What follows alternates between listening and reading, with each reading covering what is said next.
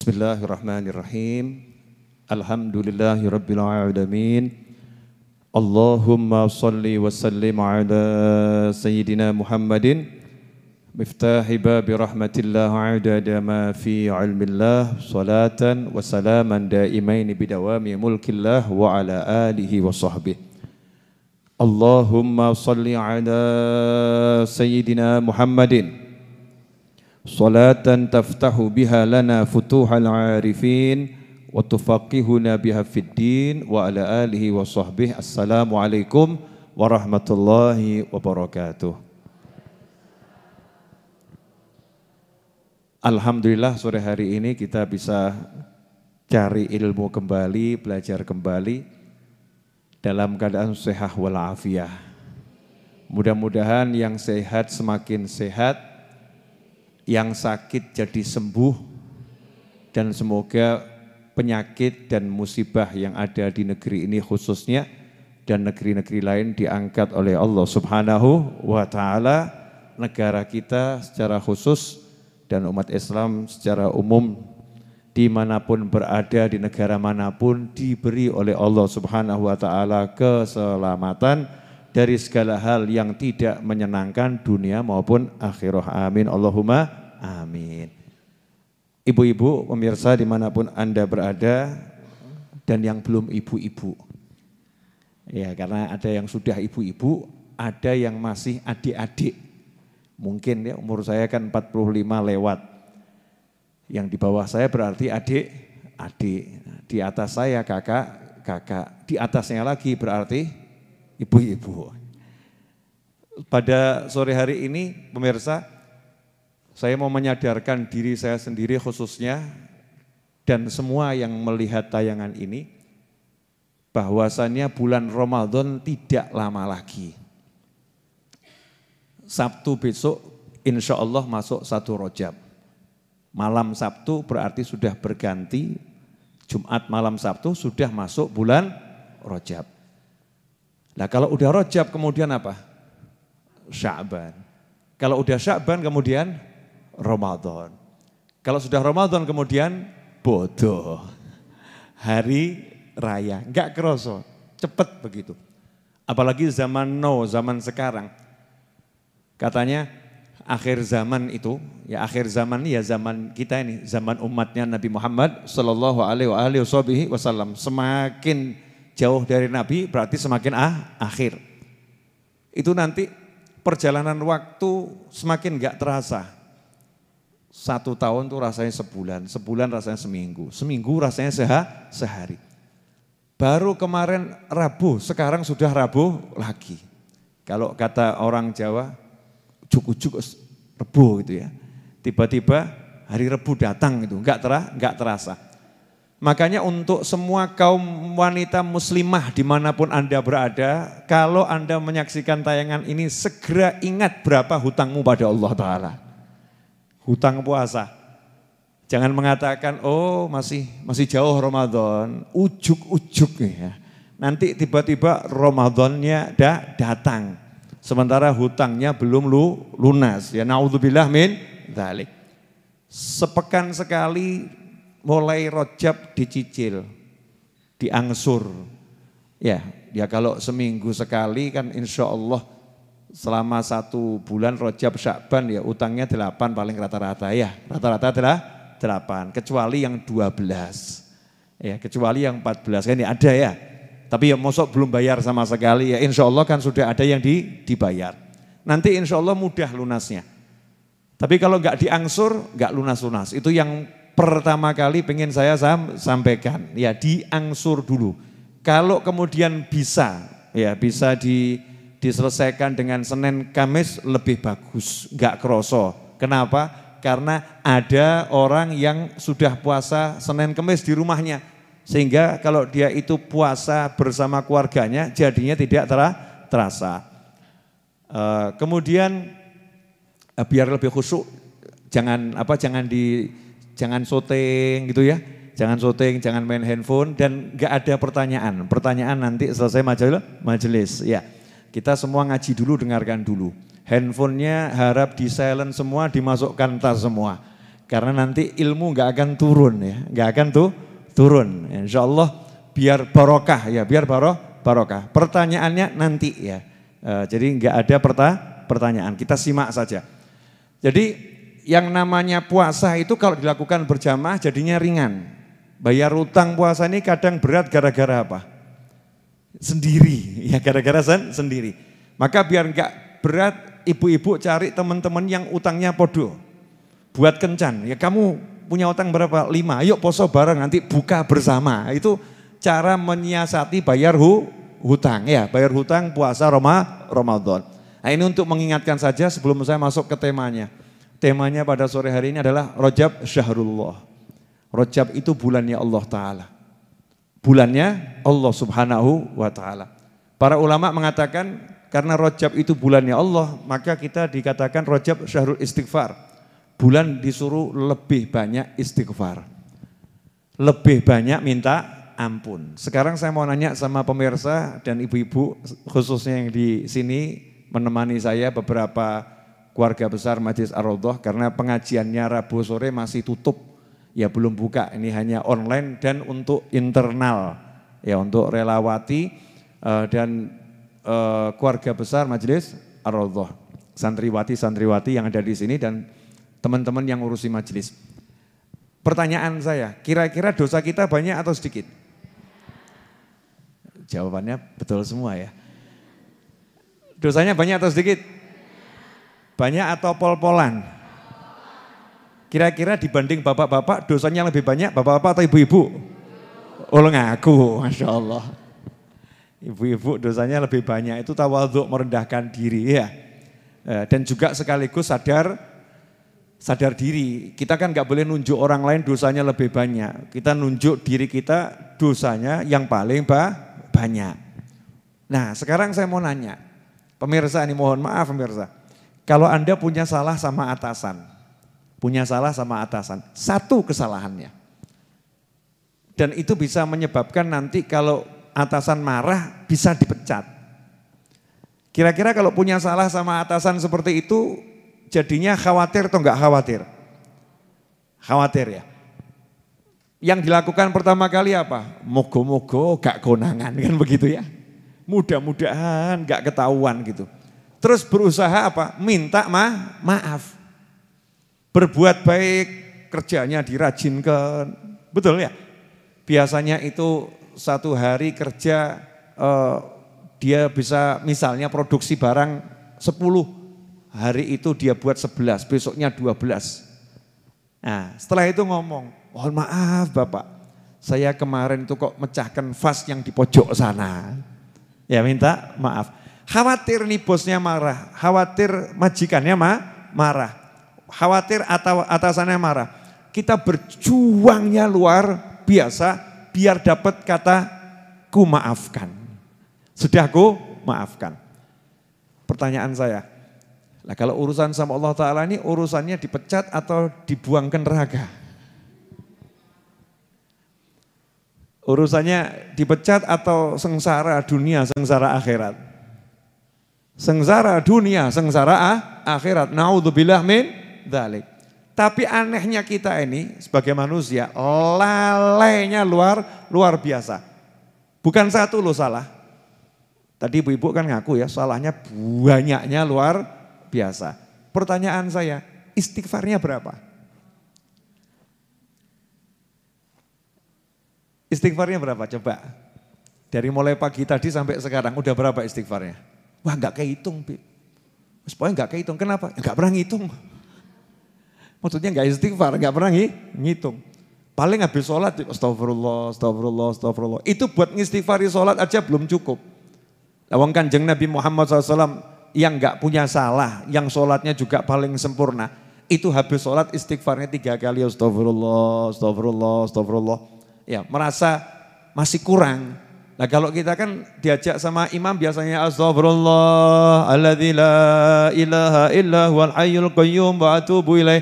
Habis sholat, itu kadang imamnya ngomong sendiri, makmumnya bengong sendiri diem gitu kayak seperti Pak Patung nggak nggak sadar dia nggak mau ikut is istighfar. Subuh diajak istighfar 27 kali astagfirullah lil mu'minina wal mu'minat. Yang baca cuman muadzinnya, jamaahnya datangnya terlambat dan tidak ikut baca istighfar yang seperti itu. Wabil asharihum yastaghfirun. Di waktu sahur mereka itu rajin minta ampun sama Allah Ta'ala. Kita aturu wal ngora'u. Jadi kalau sahur itu ya, sahur yang enggak, bangun ya tidak, kalau tahu bangun ke toilet, istighfar kita sedikitnya luar luar biasa. Di waktu-waktu yang diajarkan istighfar habis sholat yang nggak jalan. Kalau mau berdiri dari duduk, itu disunahkan untuk baca Subhanakallahumma wa bihamdika asyhadu an la ilaha illa anta astaghfiruka wa atubu ilaik. Itu sebetulnya istighfar. Cuman orang nyebutnya apa? Kafaratul majlis. Itu adalah is, istighfar. Nah ini istighfar, istighfar, istighfar Kenapa kita kurang baca? Karena kita belum merasa butuh sama istighfar. Tapi kalau yang sama yang namanya masker ini, Masya Allah. Kita ini karena khawatir kena corona ya, kita ke mana-mana pakai mas, masker. Selain juga khawatir kena corona, juga khawatir nanti kena petugas. Ya. Double khawatirnya ya, khawatir kena petugas, makanya dipakai ini untuk menekan laju kok COVID dan menghilangkan laju kok COVID ke mana-mana maskernya dipakai ya. Kemudian berusaha jaga jaga jarak, menghindari kerumunan. Ini yang selalu diajarkan oleh semua orang. Ya, semua orang mengajarkan seperti itu. Biar apa? Biar tidak kena corona COVID-19. Nah, bagus jalankan itu. Pertanyaan saya, lah kalau sama seksa kubur itu selomotnya kubur takut enggak kita ini? Sama seksa neraka takut enggak? Takut. Lah bentengnya itu istighfar. Maskernya itu istighfar. Maskernya itu is istighfar. Nah pertanyaan saya istighfar kita ini jalan enggak itu loh.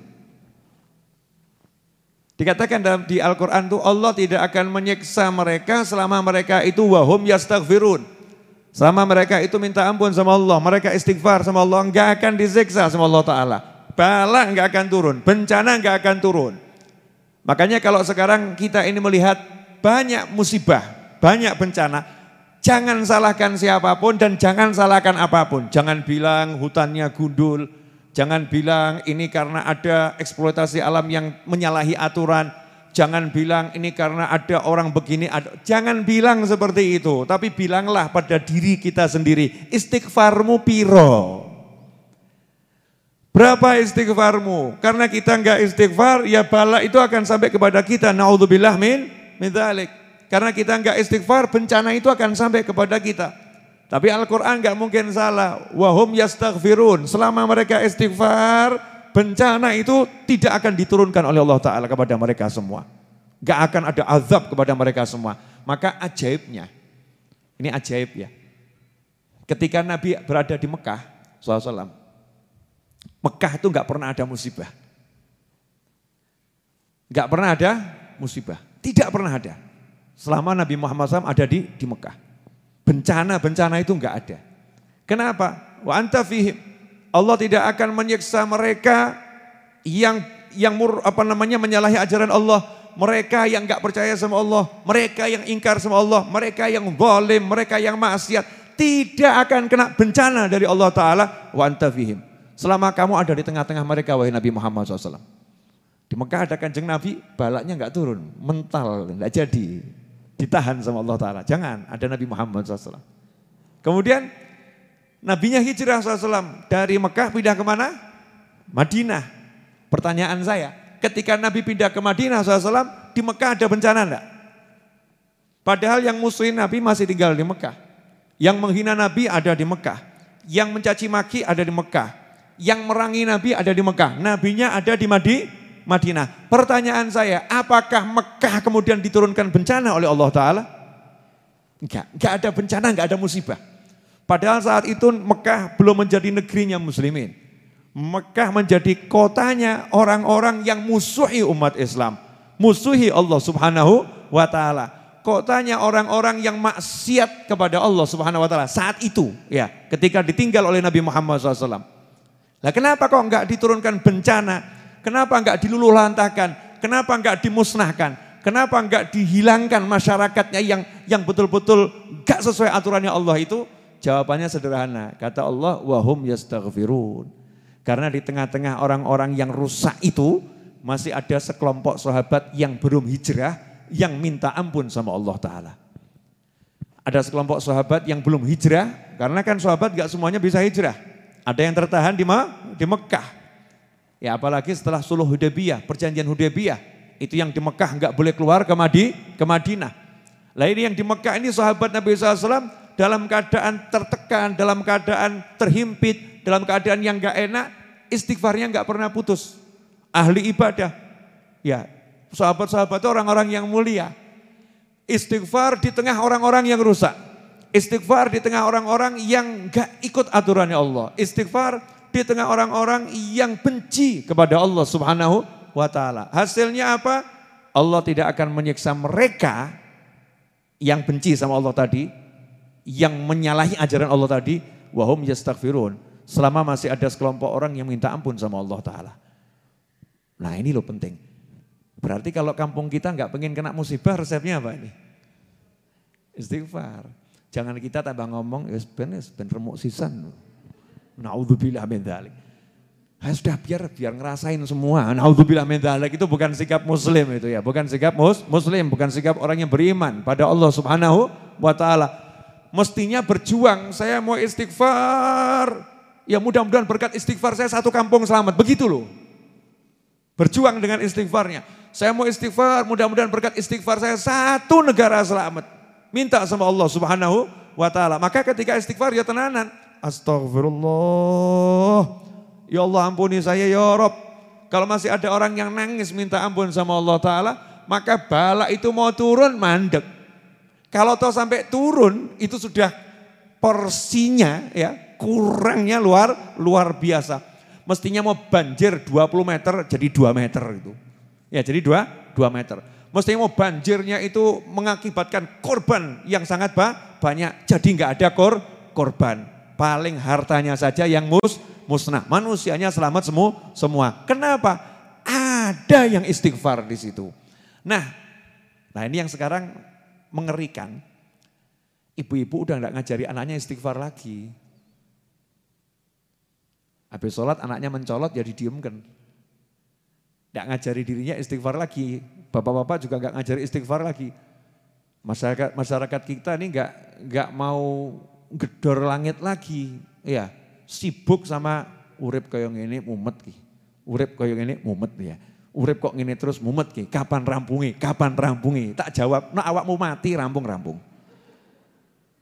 Kalau engkau sudah pindah ke alam baka, ruwetnya hidup itu akan selesai yang di dunia. Ya syukur-syukur selesai. Nah kalau kita ini di alam dunia nggak amal, masuk kubur tambah sengsara menen. Naudzubillah min, min Dikubur lebih ruwet lagi. Ya hidup di dunia ini ya seperti ini kadang pagi, kadang sore, kadang siang, kadang malam, kadang hujan, kadang terang, itu namanya hidup di di dunia. Lah tapi biar enak gimana caranya? Biar enak hubungan sama Allah beres. Punya salah minta maaf selesai. Ngaten Bu, ini kalau pakai bahasa gini kurang kroso. Ini pakai bahasa ibu-ibu insya Allah selesai. Bu, ibu nanya boleh. Jenengan masak satu hari, terus dicemberutin suami, diperenguti gitu ya, dicemberutin suami. Rasanya enak atau enggak enak? Enggak enak. Betul enggak enak ya? Terus apalagi kalau jenengan tanya, ono apa Thomas? Ada apa Thomas? Kemudian suaminya memalingkan wajah, terus pergi ngeluyur begitu saja itu. Kira-kira artinya dak dikduk sebel mangkel enggak itu ya? Ada apa gitu kan? Ada ada apa? Betul. Rasanya enak enggak? Enggak enak kan? suami begitu tahu istrinya berbuat salah. Salah yang mengganggu hati suaminya. Itu kadang-kadang ada suami itu yang pengen memberi pelajaran istrinya. Ben ngerasa no. Betul? Betul? Jenengan sudah sebagai istri makan. Berbagai menu di meja makan.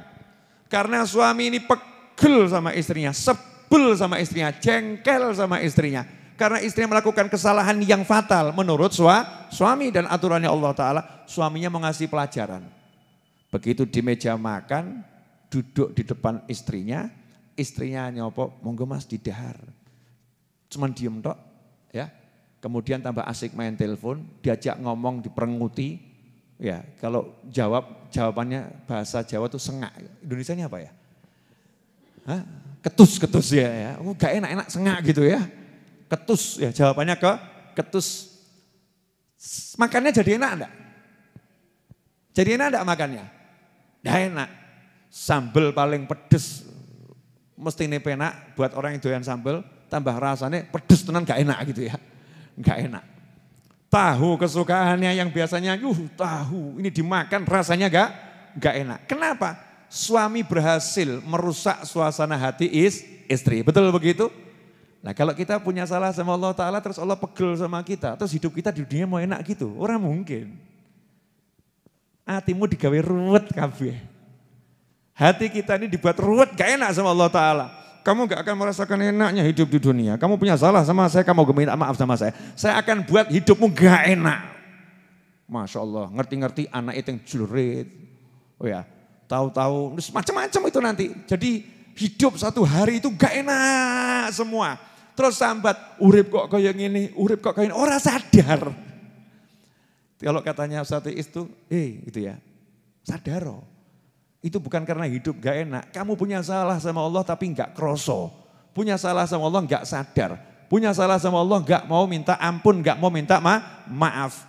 Nah kalau kita dandani ini, perbaiki ini, hidup itu enaknya luar luar biasa. Yakin. Bu, kok semua jadi terdiam kenapa ini? Merasa bersalah ya. Baguslah kalau merasa ber, bersalah. Apalagi saat ini merasa sangat bersalah. Karena di samping saya ngantuk. Capek baca solawat banyak sendiri ya. Yasin solawat ganti, gantian tugas ya. Gantian tuh tugas. Ustaz, kalau mau ngambil kopi boleh loh ya. Buat kamu satu, buat saya, satu boleh loh ya. Ya atau cara minta kopi kan bagus kan gitu ya. Ikhwani rahimakumullah. Ini biasa kan dari dulu nggak berubah tuh. Mesti saya nggak dikasih kan, bener kan ya? Jamaahnya dapat minum, dapat apa namanya roti. Ustadznya mana? Tidak ada.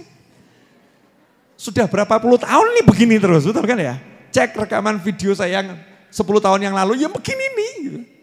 Gak apa, gak, beru, gak berubah. Teman-teman saya itu, oh, Habibnya Masya Allah, kuat, ya, kuat ngelih gitu ya. Kuat lapar, kuat haus itu Habibnya Masya Allah. Jadi nggak perlu dibuatkan mie, minum, nggak perlu. Pemirsa di mana pun Anda berada, ya selingan. Masuk ngaji ini tegang terus. Karena ini babnya simple, enteng tapi abot. Jadi kalau hati kita dibuat ruwet sama Allah Ta'ala, ya Allah wajar-wajar saja toh buat ruwet hati kita. Oh, yang kita nyebelin, kita ini kan nyebelin gaya, kakean pola, gak sadar. Apalagi apa namanya, kalau udah merasa sholatnya bagus, ngajinya bagus ya. Tapi nyebelin, golek duit kok angel ya. Aku sholat ya tak lakoni, ngaji tak lakoni. Tapi kok golek duit kok ngene lho ya lho mulai. Ya pamer sholat, pamer ngaji. Ya. Terus was-was. Kira-kira bulan depan dapat rezeki enggak ya? Masya Allah. Kira-kira bulan depan tuh rezeki saya gampang atau susah ya? Kita ya rada angel ya. Masya Allah. Asyak firizik, syak firozik meragukan rezeki sama dengan meragukan yang memberi rezeki. Ngeri itu. Ya pegel tuh. Gini loh Bu, ini bab-bab pegel ini kalau dicontohkan suami istri itu mesti masuk. Suamimu kerja dari pagi, siang, sore, malam. Ya, cari nafkah sungguh-sungguh. Terus pulang kerja dirimu ngomong begini, Pak, kira-kira tuh SPP-nya kebayar enggak Pak? Berhasil entek loh Pak ini beras habis, ini duitnya ada apa enggak? Kira-kira suaminya pegel enggak? Pegel, mbok sing percaya mbak aku gitu kan ya. Percayalah sama aku, aku ini berjuang mati-matian cari nafkah buat kalian. Oh no no, SPP beres, beras beres. Percaya udah tenang no pikirmu ya, leren no hatimu kan begitu. Nah Allah subhanahu wa ta'ala udah jamin bahwasanya wa ma min dabbatin fil ardi illa 'alallahi rizquha. Semua dikasih Allah, dijamin rezekinya. Nah kita kok ragu, pegel, Kadang tuh yang ragu ya sholat. Yang ragu tuh ya poso, yang ragu tuh ya ngaji, tapi hati ini bobrok. Hatinya nggak percaya sama Allah subhanahu wa ta'ala. Ini parah, ini penyakit yang luar luar biasa. Karena itu ikhwani rahimakumullah, ikhwati rahimakumullah, mari kita rajin-rajin sekarang mulai nyambut rojab ini, istighfarnya ditambahi. Nah, nanti insya Allah saya akan bagikan, ya insya Allah lah ya, insya Allah ya janji, no lali ya wajar ya. Rabu depan insya Allah, mau enggak? Eh, nanti saya bagi enggak dibaca, ditempel kentok wajangan. Mau baca atau enggak baca? Saya itu punya punya kumpulan istighfar yang dulu saya susun. Bahkan di eh, Pondok Pesantren Lirboyo itu salah satu kiainya almarhum mencetak istighfar saya itu dibagikan sama santri-santrinya dibaca. Udah tak kumpulkan. Ini mau saya revisi, mau tak tambahi lagi. Ya tambahin nanti tak buat khusus istighfar gitu. Itu insya Allah model istighfar macam-macam yang ringkas tapi kalau dibaca langsung ku ampuni kamu. Ya itu udah tak kumpulkan di situ. Mau enggak bu? Wani piro.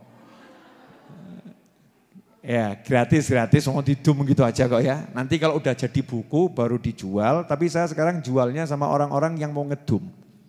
Langsung jual 100 eksemplar biar dibagi sama orang-orang yang mau sedekah buku ya. Sedekah apa namanya istighfar, sedekah solawat.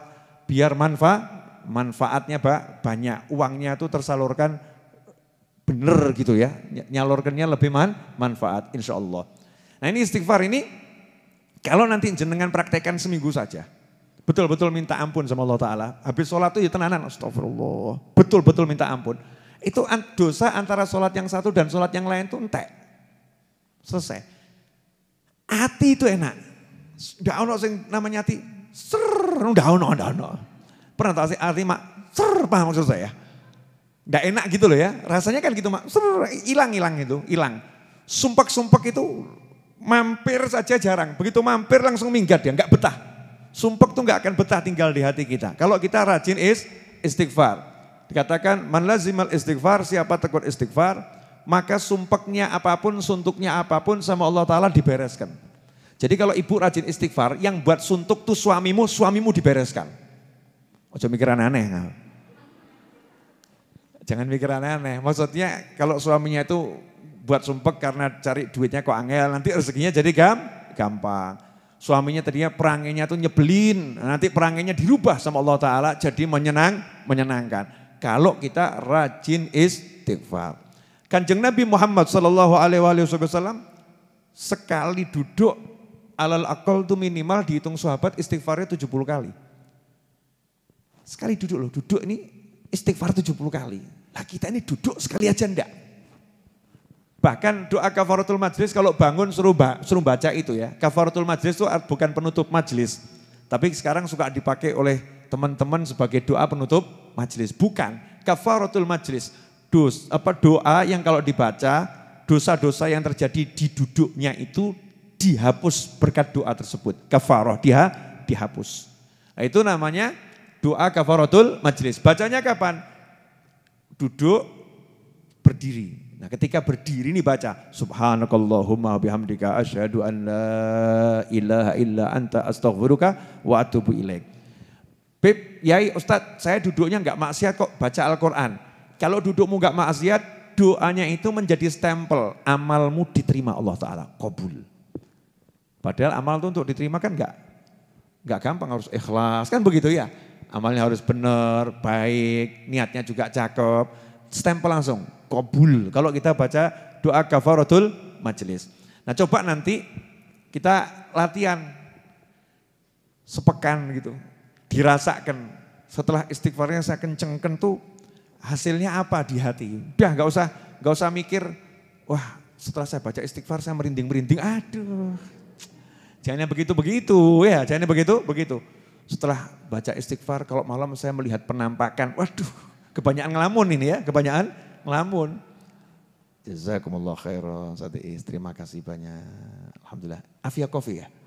Alhamdulillah. Yang belum beli Afia Coffee, beli Afia Coffee. Ya. Iklan ini. Kop, kopi anti Covid. Loh, kopinya nggak suka Covid, betul kan dia?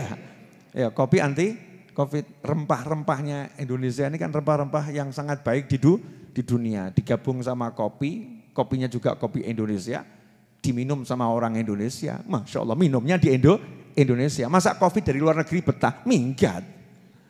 Ya, covid kan dari luar, dari luar negeri bukan dari Indo, Indonesia. Ikhwani rahimakumullah.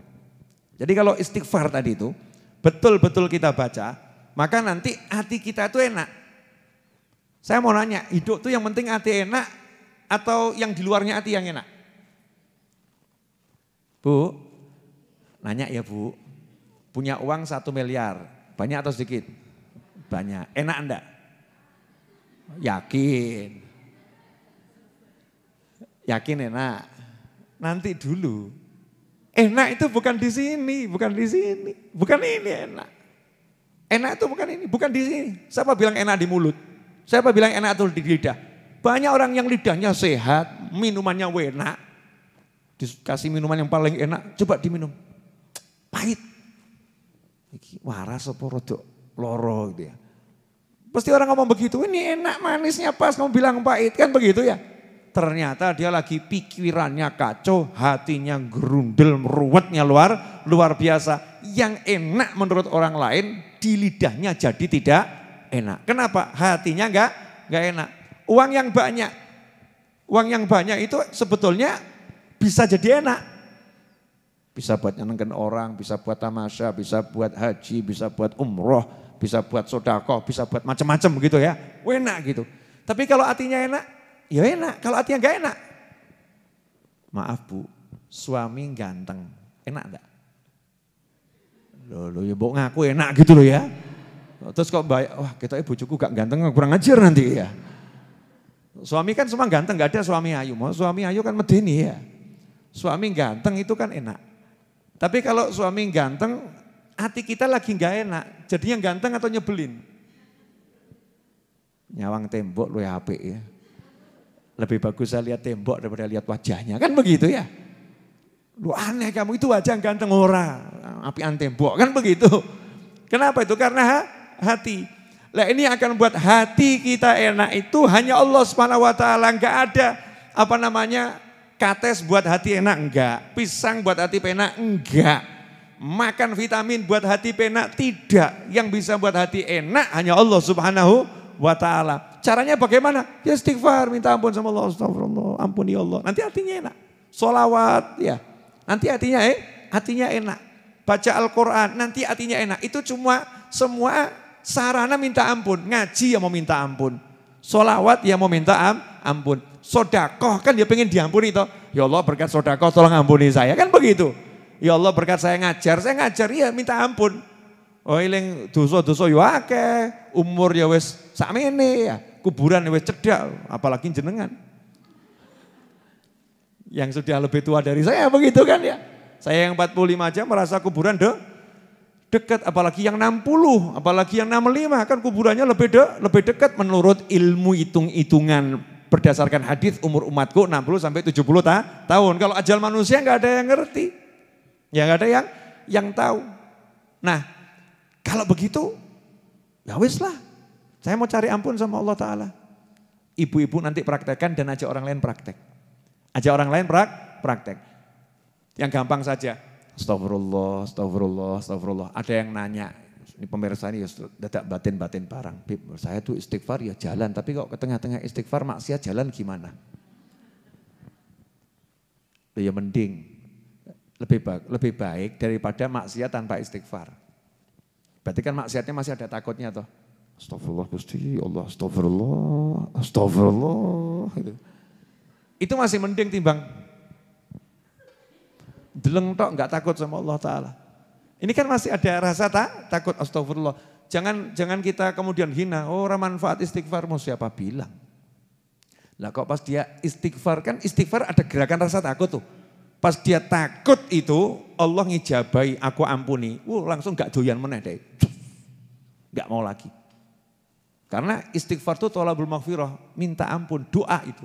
Itu do, doa. Beda dengan tobat. Ada orang yang bilang percuma istighfar bolak-balik kalau kambuh. Loh, kalau istighfar itu bukan tobat. Kalau tobat itu sudah jelas berhenti dari maksiat yang dilakukan. Istighfar itu seperti ibu-ibu yang masih doyan ngerasani, ya tapi istighfar gitu loh ya. Paham enggak Bu? Ya, ngerasani kan ya jalan tuh ya. Tapi istighfarnya ini jalan untuk apa? Untuk biar bisa berhenti ngerasani gitu loh. Kok angel menton ninggal nong gunjing ini kok saya nggak bisa ya Allah dosa besar. Ampuni saya ya Allah. Kalau istighfarnya kenceng lama-lama bisa itu ninggalkan tuh. Diampuni sama Allah nanti bisa betul-betul to, tobat. Jadi beda tobat sama istighfar. Jelas semuanya? Alhamdulillah tidak terasa sudah 40 menit lebih saya bicara kalau saya nggak salah. Berapa Hamdani? Dicek Mas Hamdani. Yang saya loh Mas Hamdani. Oh, 35. Wah, berarti saya ngelamun tadi nih. Saya kira udah 40. Monggo diunjuk. Ibu-ibu kok pada tidak minum kopi atau tehnya lagi bayar utang? Enggak, Ya kalau minum maskernya dibuka. Kalau minum maskeran kayak bingung sih ya. Alhamdulillah. Alhamdulillah. Sambil makan rotinya dicelup-celup itu enak itu. Ya. Atau apa namanya, terserah lah cara makan roti, maksud harus diajari. Gayanya sendiri-sendiri. Saya tuh dari kecil diketawain ibu saya. Roti model apa pun mesti celup teh kopi Bocah kok kayak roti penak-penak celup kopi, celup teh gitu ya. Sukanya gitu. Ya sukanya seperti itu. Alhamdulillah. Buat pemirsa di mana pun Anda berada, yang ingin bantu dakwah saya, salah satu adalah dengan membeli buku paket Arba'in. ya Telah hikmah 40 hadith Arba'in Nawawiyah. 15 eksemplar harganya 1 juta sudah termasuk ongkos kirim untuk Pulau Jawa. Yang pengen beli bisa langsung pesan via WhatsApp di nomor 0811 28 22 001. Enggak ada nomornya di situ Mas Hamdani. Enggak ada. 0811 28 22 001. Kalau saya enggak salah ingat nomornya. Hmm, namanya manusia kan bisa sah, bisa salah. Ikhwani rahimakumullah. Lanjut tambah dikit ya. Ya ini tombol Tombol kangen, ya tombol kangen. Nah, kalau masih ingat cerita saya tentang Sayyidina Hasan Al-Basri radhiyallahu anhu. Sayyidina Hasan Al-Basri ini muridnya Khalifah Ali bin Abi Thalib karamallahu wajah. Tabi'in, bukan sahabat. Berguru sama sahabat. Karena enggak pernah ketemu Kanjeng Nabi SAW, ya dan tidak hidup bersama Kanjeng Nabi SAW, hidupnya bersama sahabat namanya ta tabi'in. Sayyidina Hasan al-Basri itu ketika sudah jadi guru besar duduk sama murid-muridnya, biasa kan ada yang sowan, sowan. Memang dari dulu tuh orang sowan tuh mesti sambat ya. Ya orang sowan datang tuh kok dari dulu bawaannya sambat gitu. Kalau sekarang yai, ustadz, habib, guru kan gitu ya. Ya dulu juga gitu, ya syekh, wahai guru. Saya ini kerja mati-matian, tapi kok rezeki saya seret. Gagal panen terus. Saya ini petani, gagal panen terus. Minta amalan. Orang dulu tuh ya mudeng, kalau ke tempatnya kiai minta amalan. Orang sekarang lain, tempatnya kiai ngutang kok. Lo bener ini, bahwa saya itu dapat pesan WhatsApp tuh macam-macam. Habib, tolong saya dipinjami uang 30 juta. Habib, saya butuh uang 100 juta. Yuk, Masya Allah itu. Itu doa berarti saya harus sugih gitu ya duitnya turah tuh, urah amin Allahumma amin. Orang dulu sadar diri, tempatnya kiai itu tempatnya ustadz, tempatnya ulama, yang paling penting minta amalan yang bisa dijalankan dalam kehidupan sehari-hari. Yai minta amalan, guru minta amalan. Sedina Hasan Al-Basri kasih amalan tuh ya, orang masyarakat awam jangan dikasih amalan berat-berat. Kamu sholat tahajud 20 rakaat, setelah itu kamu baca yasin 50 kali, ya. geblak masuk rumah sakit. Yang geblak masuk rumah sakit. Dikasih amalan sesuai. Oh kalau yang minta santri, ya kayak sholat sing wakeh. Kan gitu ya santri ini ya. Udah kamu hafalkan ini nih santri biar latihan. Tapi ini orang awam, masyarakat umum petani. Lah kalau petani suruh sholat ngaji, sholat ngaji nandure kapan kan begitu. Jadi disesuaikan. Cari dari Al-Quran nih, dari hadis Nabi SAW, amalan apa yang paling pas? Dilihat, oh ini petani sibuk di sawah, begini-begini, suruh sholat yang tidak bakal husuk dia nanti. Banyak istighfar. Kamu istighfarnya yang banyak. Terima kasih. Orang dulu tuh kalau dikasih amalan gak ada yang ngeyel. Masuk toh yai. Ustaz, masuk istighfar dong, istighfar dong. Sing rodok mantep. Bok sing rodok mantep. Cuman astagfirullah. Iya, Bok kalau ngasih itu yang niat, Masya Allah. Ustaz kalau ngasih amalan yang niat gitu Ustaz, yang sungguh-sungguh. Masa cuman Cuman istighfar. Oh, aduh, kok kelihatannya saya terlampau disepelekan. Lu tambah kurang ajar sama kiainya. Kurang ajar sama ustadznya. Ini ustadznya kan menyesuaikan sama kemampuanmu. Kemampuanmu istighfar. Jadi amal yang paling gampang, gampang, bagus buat kamu ya istighfar. Istighfar. Orang dulu terima, Alhamdulillah. Terima kasih, tambah seneng. Istighfar, gampang ini. Cocok buat saya. Pulang dia. Gak lama datang satu orang lagi. Guru, saya ini sudah sekian lama menikah belum punya keturunan. Ya semua di tangan Allah, tapi saya minta amalan ya. Biar dikasih Allah kepercayaan keturunan istighfar yang banyak. Terima kasih, pulang. Lah santrinya, oh santri kan tugasnya nanya tuh ya, guru, urusan duit istighfar, urusan turunan kok istighfar, ini nyambungnya gimana nih? Kok kabeh dikasih istighfar?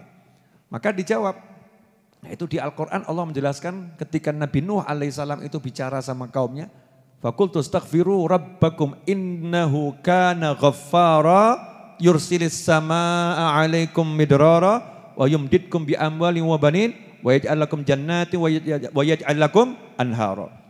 Nabi Nuh itu berkata pada kaumnya yang waktu itu pacekliknya luar luar biasa, artinya masalah ya, lagi masalah. Maka disuruh apa? Minta ampunlah istighfarnya, istighfarlah kepada Tuhan kalian. Allah itu maha menerima dan memberi am, ampun. Innahu kana ghafara. Kalau itu kalian lakukan, masalah kalian yang paling utama ini kan kering gak ada air. Yursilis sama alaikum midroro.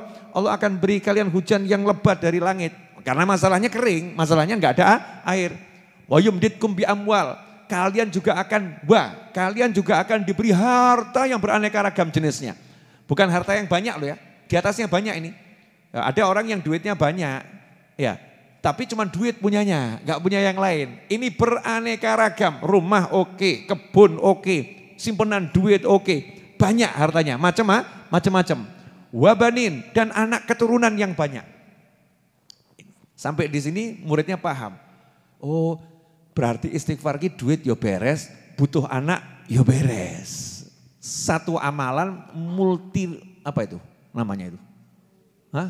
Istilahnya itu supaya multi gitu ya. Multi manfaat ya, manfaatnya ma, macam macam-macam. Kalau orang itu yakin sama Allah Ta'ala.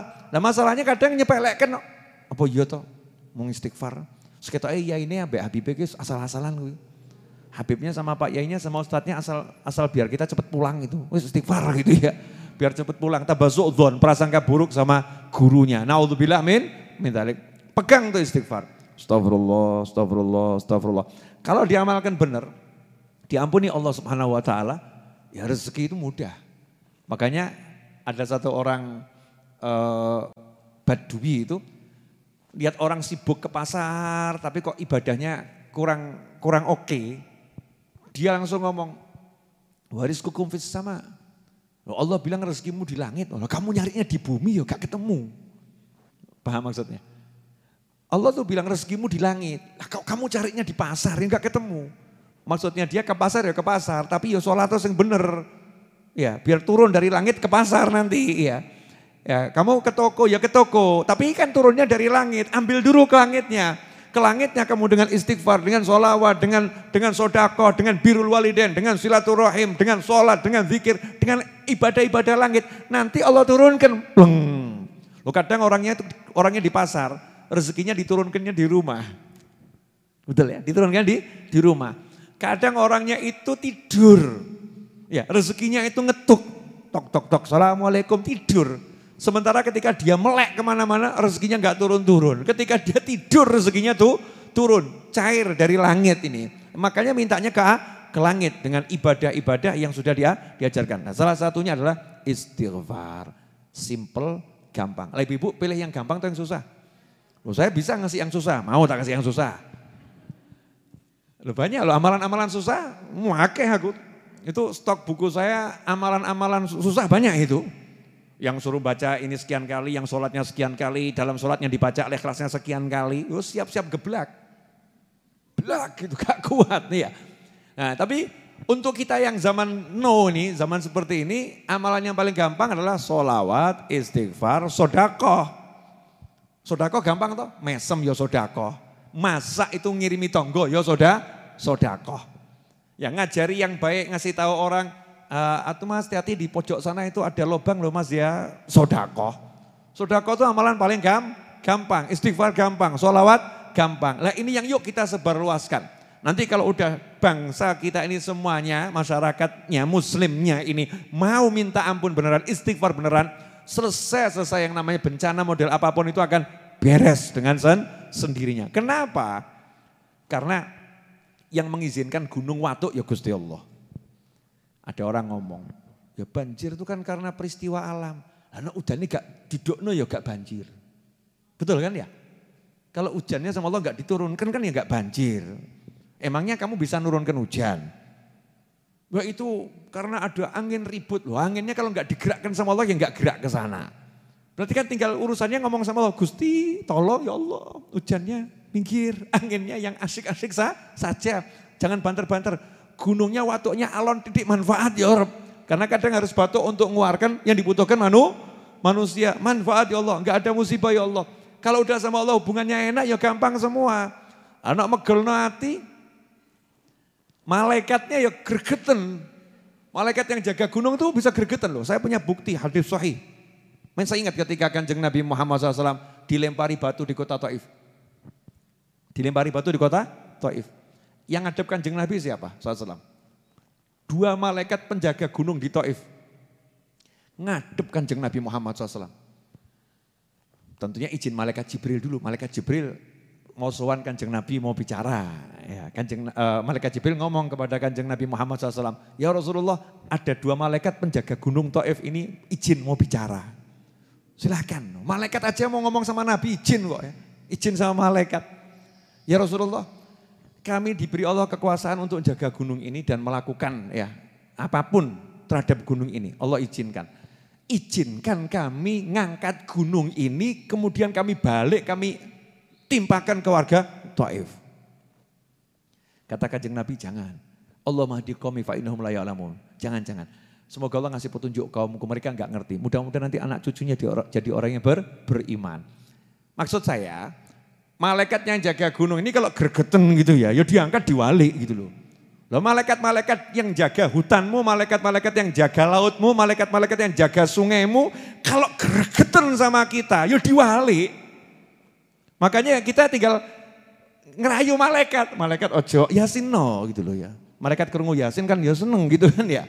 Malaikat kerungu solawat malaikatnya se seneng. Malaikatnya dengar istighfar malaikatnya seneng. Lah kalau ini istighfarnya hilang, solawatnya hilang, maulidnya hilang, zikirnya hilang. Ya, Masya Allah. Makanya di karena di masalah apa kala covid begini ketika semua itu jadi ter, terbatas Dikir-dikir dunia maya ini digalakkan.